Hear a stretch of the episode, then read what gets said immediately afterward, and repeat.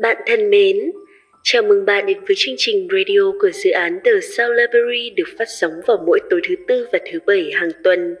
Đây là nơi chất chứa những câu chuyện, những nỗi đau, mất mát và những buồn vui trong cuộc sống.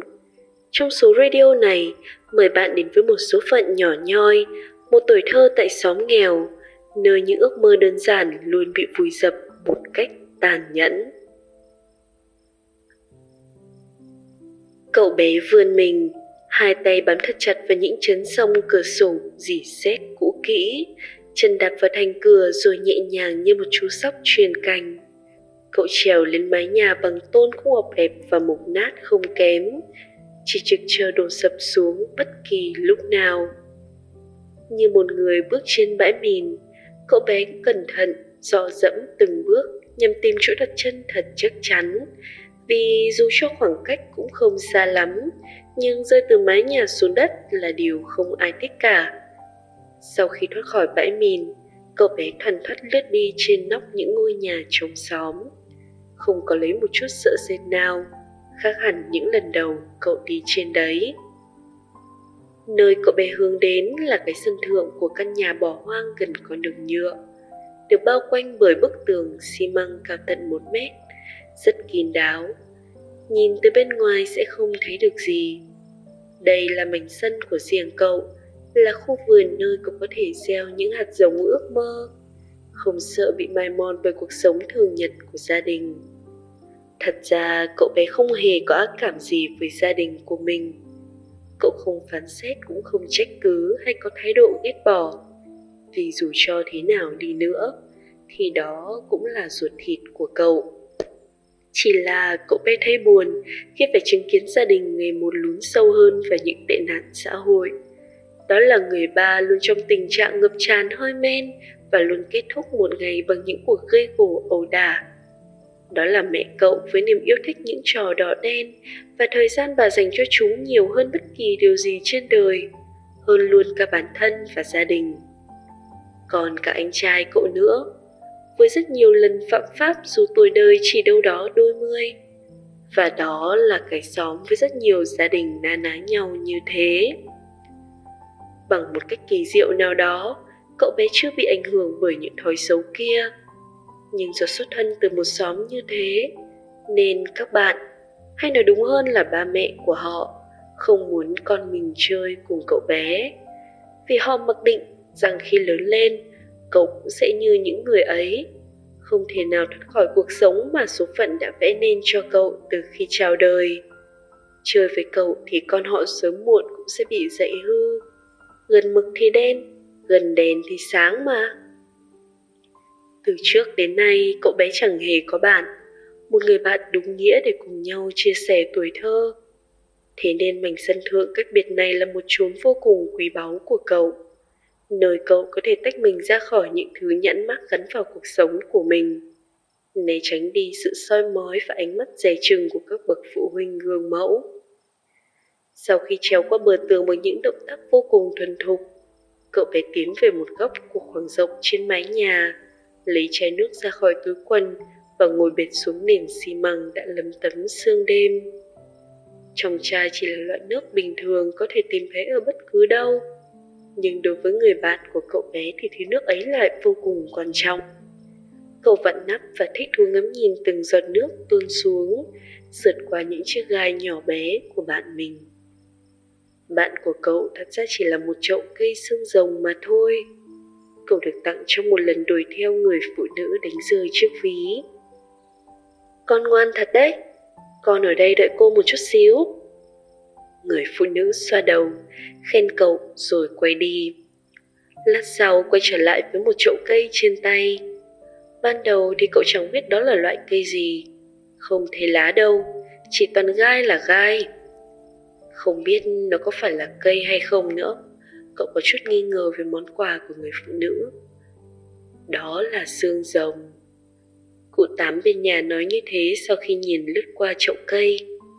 Cụ tám là một trong những người hiếm hoi trong xóm sống một cách lương thiện bằng nghề thu nhặt ve chai. Nhiều người nói cụ trở nên lú lẫn và bị chập nhẹ khi vợ mất. Nhưng cậu bé lại thấy không phải như thế. Cụ là người biết nhiều nhất mà cậu từng quen, cứ như là một quyển bách khoa vậy. Từ những thứ phật vãnh như đóng bàn, đóng ghế, cho đến những câu chuyện tuốt ở đầu tận trời Tây, cậu cũng có thể kể lầu lầu không biết được, theo lời cụ Tám, thì đó là xương rồng, một loại cây sống trong khí hậu khắc nghiệt đầy nắng gió miền hoang mạc, lẻ loi và quạnh quẽ. Nhưng không vì thế mà nó bó tay chịu trận. Cụ Tám giải thích rằng những cái gai kia chính là sự biến đổi từ lá mà thành, để tránh mất nước hết sức có thể, nhằm thích nghi được với cái sự khốc liệt của đời sống nơi biển cát đồ lừa. Từ lúc nghe cuộc Tám cắt nghĩa về trộm cây, cậu bé quyết định coi đó như là một người bạn và học hỏi từ đó sự kiên cường. Một cái cây nhỏ bé như thế lại có thể chống chọi với thiên nhiên, dù cho có phải thay đổi hình dáng khác đi cả giống loài. Thì hà cớ gì cậu lại phải cam chịu với cái mác xóm tệ nạn mà cuộc đời gắn lên cho mình? Và thế là cậu bé đã có một người bạn Cậu bé thường kể cho bạn mình tất cả những chuyện xoay quanh cuộc sống thường nhật, bán sót lại mấy tờ vé số, học được cái gì mới ở trường, ăn được món gì ngon, hay cả việc trời nắng hay mưa, oi bức hay lộng gió, cậu bé cũng kể nốt. Nè, rồng, cậu bé thích gọi người bạn của mình như thế. Nghe thì có vẻ hơi quá lố một chút, nhưng dù sao thì trong tên của bạn cậu cũng có chữ rồng kia mà. Tất nhiên người bạn của cậu bé không trả lời. Đúng hơn là không thể trả lời. Nhưng cậu vẫn ngừng lại một nhịp giống như khi trò chuyện với nhau, Thì một người sẽ im lặng trong lúc người còn lại đang nói. Hôm nay tớ đi qua một cái hiệu sách cũ gần khúc cua mà hôm trước tớ có kể cậu nghe đó. Tình cờ ngay lúc họ thanh lý cửa hàng. Thế là tớ xin được mấy quyển sách hay ho lắm đấy rồi cậu bé đọc to tên những quyển sách với sự đầy phấn khích. Cuốn này là Không gia đình, đây là Ba chàng lính ngựa lâm, đây nữa là Đảo dấu vàng. Quyển nào trông cũng hay hết, tớ chẳng biết đọc quyển nào trước, cậu thấy sao hả giống? Vẫn là sự im lặng đáp lời. Uhm, có vẻ cậu cũng chẳng biết đọc cuốn nào nhỉ? Vậy thì tớ chọn đại một quyển nha. Nói rồi cậu bé nhắm mắt tay xáo trộn những quyển sách và chọn ngẫu nhiên một quyển. Không gia đình, Hector Malot. Cậu bé lầm nhầm tên tác phẩm rồi lật dở từng trang một cách cẩn thận vì sách đã cũ lắm rồi. Kéo ở gáy đã khô, các trang hầu như chẳng còn dính lại được nữa.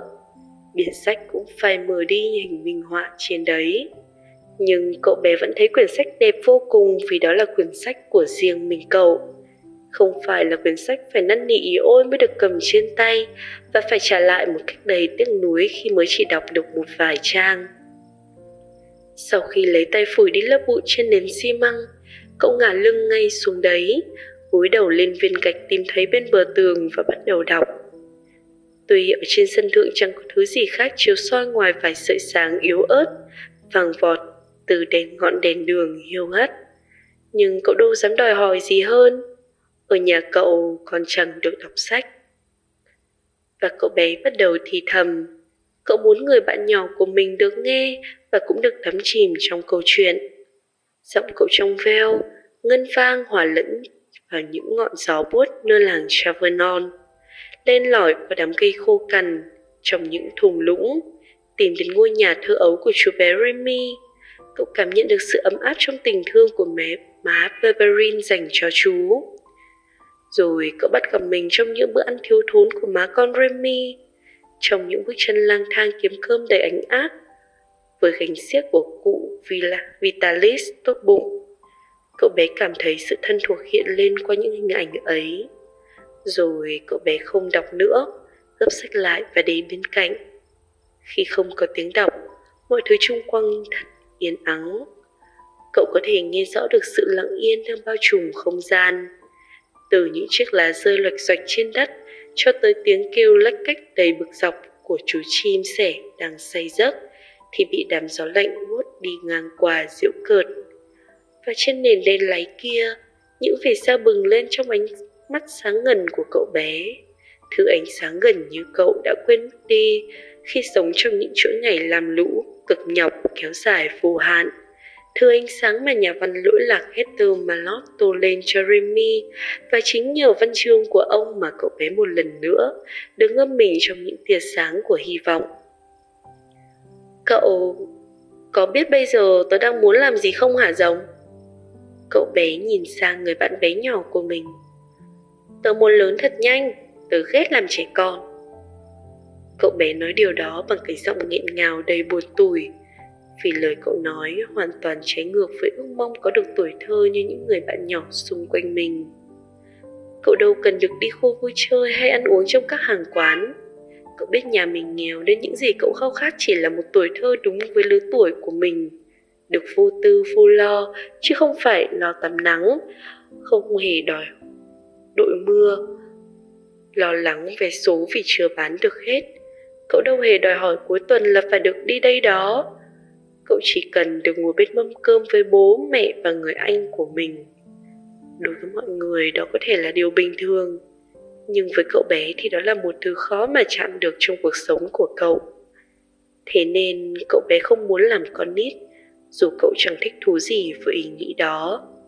Nhưng chỉ có cách trở thành người lớn, cậu bé mới có thể kiếm được điều mình luôn tìm khao khát.